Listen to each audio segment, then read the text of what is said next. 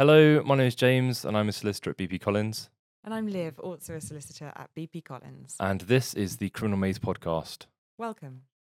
In this series of the Criminal Maze podcast, we are looking at individual aspects of the criminal justice system. So we've spoken about juries and what hung jury is, um, victims' rights, and whether a victim of crime does have rights and what they entail. Drug driving. Thank you. um, and today we're going to be looking in more depth about driving offences and exceptional hardship. And we have a driving expert with us today. Um, he is Jonothan Moss, also a solicitor at BP Collins. So we hope you enjoy the episode. so, how long have you been practicing as a solicitor? I'm now in the criminal justice system for over 30 years. I've been a solicitor for about 30 years. And you used to run your own firm, I did. Right? And so you've been an expert on traffic law for some time. Oh, for most of that time, when I started off doing my training contract, my my um, my principal was um, an expert on road traffic, and I spent many Mhm. years with him and, and learned from him. Amazing. Well, today we're going to pick your brains. Um, we are going to be talking about exceptional hardship. Right. So, I'll give you a scenario, and if you can help me then work out what happens at the end of that scenario. Okay. Right. So I am uh, a driver and I have nine points on my license. And then I've got another speeding ticket, which will give me three points, which will mean that I've got 12 points on my license. So I think what I'm facing is what I think I'm facing is disqualification. 12 points, endorsement, I'm out. What am I? Is that correct? Are there any options? Okay. So it's worse when we look at this scenario, just taking a step back, Olivia, if- Great. if that's okay, and, and, and just understanding what the point system entails, because Yeah. you need to understand that, if, if I may. So the first point is in order for points to be added together, Mm-hmm. the offences must be committed within three years of each other. So, so the first thing you need to do is if you're on nine points and you get a letter from the police or the court raising a new offence, Mm-hmm. You need to look at the, the commission dates. It's commission to commission. So you look at the date of the new offence, not Yeah. when you get the summons, but, but when the actual allegation arises, Yeah, and you go back three years. I see. And any offences committed in that three years are added into the pot. So if I, I think I've got nine points on my license because I know that I have incurred nine points as an endorsement. But when I check the the commission of my offence, actually, I incurred the first three points four years ago. Yes, because points will remain on your licence for four years, but they're valid for three in the light of the rule I've just said. So it's Yes. always worth getting a going to the DVLA website. It's a free website where you'll type in my driving record. If you have to pay for that, you're in the wrong website. It's free. You can look at your driving record. You can look at the dates and work out are these within three years. If if an old one is more than three years, Mm-hmm. you, it doesn't get added in. So a lot of people ring up in a panic saying, I've got nine points, I've got a new one. Well, actually, when you delve a little bit deeper, Yeah. You find out that actually they've only got six points or three because they've dropped off through the passage of time. Okay. And the second thing to understand is the whole point of the totting up process, which is if Yeah. you get 12 points or more within a three year period, is to deal with lesser offences. It's to stop people committing lots of small offences without serious implications. I see. So if it's a more serious offence, then that may be dealt with by way of a disqualification. And if you're disqualified for that particular offence, then you won't get points. Ah, so this is for minor. We're talking about 35 and a 30. Maybe you've been offered the speed awareness course and it's another one. You Mhm. can't be offered that again. So it's for 35, 40 and a 30, 80 on the motorway, the sort of lower level that will that will bring you into committing four of them Yes. that could that could draw you into the risk of a disqualification. So you mentioned there that you've got an option of, or you might have an option of a driver awareness course or a speed awareness course, but that isn't always an option. It's not. It, it, No. Normally, if you've had it within three years, you won't get offered it again. Yeah.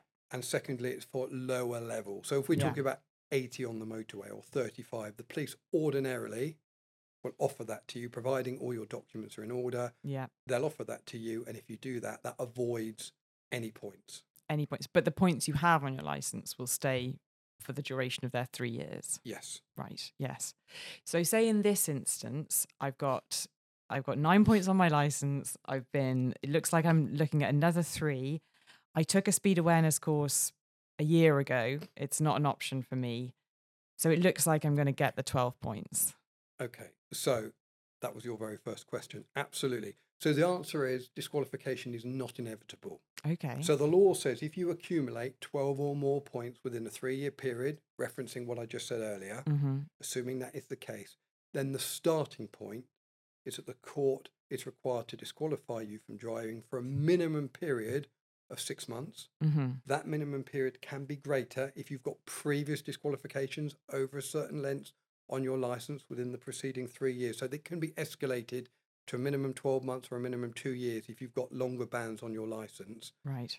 And, and the law says absolutely the starting point is you shall be disqualified unless, and here's the big, I guess, the essence of your you know client's questions, unless you can show that the loss of your li- driving license will cause you hmm or others hmm exceptional hardship, which is defined in law as, to quote, something out of the ordinary.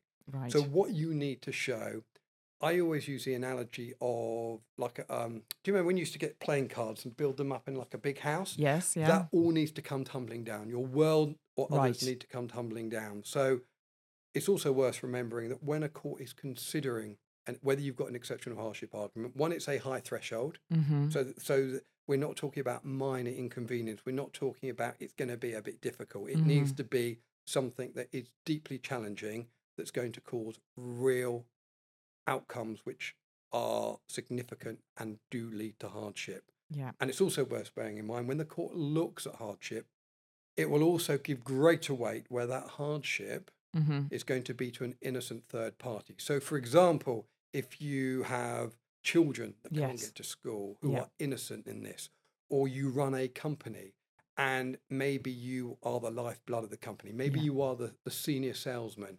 You've got loads of contacts, so you can't just get in anybody else to do your job. Yeah. You need to go on the road to, to bring the work in. And if that doesn't happen, less revenue, innocent third parties, i.e., employees, may lose their job. That employee who might lose their job maybe has a pregnant partner. But that's you raise a really interesting point there because you might think that, or one might think that um, loss of a job would be. I mean, for most people, that would eh, come close to you know their world tumbling down if they can't drive and they lose their job because of that. But from what you said, I understand that actually it needs to be a step beyond that in It, some it, instances. it does. And I, I think the law's quite clear. Loss of job on its own Yeah. is never going to be exceptional hardship. You need to show consequences that flow. And that doesn't mean that that. It doesn't mean that you, as an individual, can't suffer great hardship hmm from losing your job, but it's loss of job on its own, which will never be enough. So, an example, hmm you may suffer from mental health issues. Yeah. Your job might be really important. Maybe by going back to work, yeah. that job has kept your um, mind busy. It's given you focus, interaction with indi- uh, you know individuals, and has really helped you stay well. Yeah. A doctor may feel that if you lose your job and are sitting at home, you're going to take a backward step, and it's going to Yeah. impact on your mental health. So therefore, you've got something which is beyond simple loss of job. Yeah. There are consequences that flow. And you mentioned loss of job. Well, Mm. in this day and age of mortgage rates and life getting more expensive, Yeah. imagine if one part, part party is maybe at home looking after the children, uh, and um, an individual, maybe for example, an estate agent or a job that requires mobility. Yeah. Yeah. If they lose their job, there's only one income. Yeah. Mortgage rates being very high, maybe they haven't got any savings, and suddenly that impact of, Yeah. of an innocent partner who's at home and a child being potentially thrown onto the street because they can't pay the mortgage. Mm. It's disproportionate. It's all about proportionality. Yeah, it's interesting as well. Then, I mean, I think what you've said there really highlights well the discretion that the court has, because that's a, that would be a very you know um, time uh, specific example. We are living right now in this time of you know cost of living crisis. Um, but the what what or can you speak a bit more about the discretion that the courts have? Absolutely. So, so, so it's actually a two-stage process. The Right. court will listen to all the arguments, Yeah, and it's worth remembering. A lot of clients will say, "I'm really nervous about giving evidence. I, I'm going to go to pieces, whatever." But it's always worth remembering that there are different ways to give evidence. Mm, And sometimes, as a lawyer, what you might do is, if, if your client is particularly nervous and won't do them just themselves, just yeah, you may decide that the best way, and this is in conjunction with your client because it's their case, not yours, Yeah. to do a prepared statement that effectively you would hand into the court saying this is the consequences if if if if you disqualify. Yes. You set it all out. And then all the client needs to do is go in the witness box and swear that it's true. yes. Questions may follow. But if it's a really well prepared statement, and I know I've done a good job Mm, when mm, there are mm. no questions, you've covered everything. Yeah. That's all the client has to do is say, yes, it's true. Now, is there a potential risk there when it comes to what arguments you can present on another occasion should you wish to submit an exceptional hardship? Absolutely. So what if you if you raise something successfully? So it's really important that the court, if they find in your favour, Yeah. register on the court record exactly the the basis that they found it. So we find exceptional hardship because the loss of your job Right. will have significant impact in that employees may have to be made redundant Mm. or you you have an elderly relative in the middle of nowhere that is going to be left housebound and that's going to have implications or whatever. Yeah. So they would need to put that specifically on the court log. Why is that important? Because if you are- if you tot again, if you get Mhm. 12 or more points again Yeah. um, within a three year period, um, you can raise an exceptional hardship again. That's Mhm, fine. mhm. But you can't raise the one that you successfully used within the three year period. So Yeah. if you have a client who might have their charity work, so you might have a charity saying, he brings in £100,000 a year to the charity. Yeah. Wow, we're really going to impact if he can't drive, he can't do his speaking for us, or whatever it is. yeah. Yeah. And there's going to be serious implications. And also, the same client um, may have the elderly relative who relies on them. You have Yeah. two strong arguments. Yeah. You may decide, if, if they're particularly strong, just use one. Yeah. Yeah. So, so that you therefore, you've got the other one in your back pocket. And when the court looks at the register, nothing wrong with this. They say, well, you've won on that one. You can't use that. Ah, judge, but we're relying on this one. Yeah. So it's all about strategy overview, having a holistic understanding of the road traffic system, and therefore not necessarily because the temptation always is to try and put everything before the court. I've got five yeah, reasons. Yeah. Breathe, take a moment, and think of your strategy. And in your experience, so for, for for the two examples that you offer there, an elderly dependent relative living in the middle of nowhere and a significant contribution to charity, they're both, I would argue, quite strong grounds to ask for an exceptional hardship exemption. In your experience, if you have, say, less strong grounds but lots of them, is it worth then putting forward all of your arguments? You've summed it up really well. Abs- a- absolutely. If, if, you know, sometimes you go through with a client and you know that's a strong ground. Yeah. You know that can be supported with evidence, and you don't have to provide evidence because evidence in the witness box is evidence. You have to tell the truth. Obviously, you're Yeah. under oath, so that can be evidence. But sometimes by preparing a case, if you can get whatever it is, bank statements, a letter from the elderly relative that's housebound, if if, if Mm. you can't take them out shopping, how that's going to impact on them, whatever. Obviously, if you can get evidence together to support it, that's going to put you in a much stronger position. But it's not it's not essential, but advisable. Yeah. So Yeah. absolutely. Well, thank you so much, Sean. Um, it's been so interesting, but it's clearly very layered and it's not simple. It's quite complicated. So, would you advise people to seek legal advice in these situations? I would absolutely. You can see, you know, mobility is very important, especially in this day and age. The Yeah. cost of living, mobility is really important. Cost, um, it, it is complicated. It is multi-layered, and strategy is absolutely king here. So it's Yeah. very important to get your ducks lined up, to have a clear focus.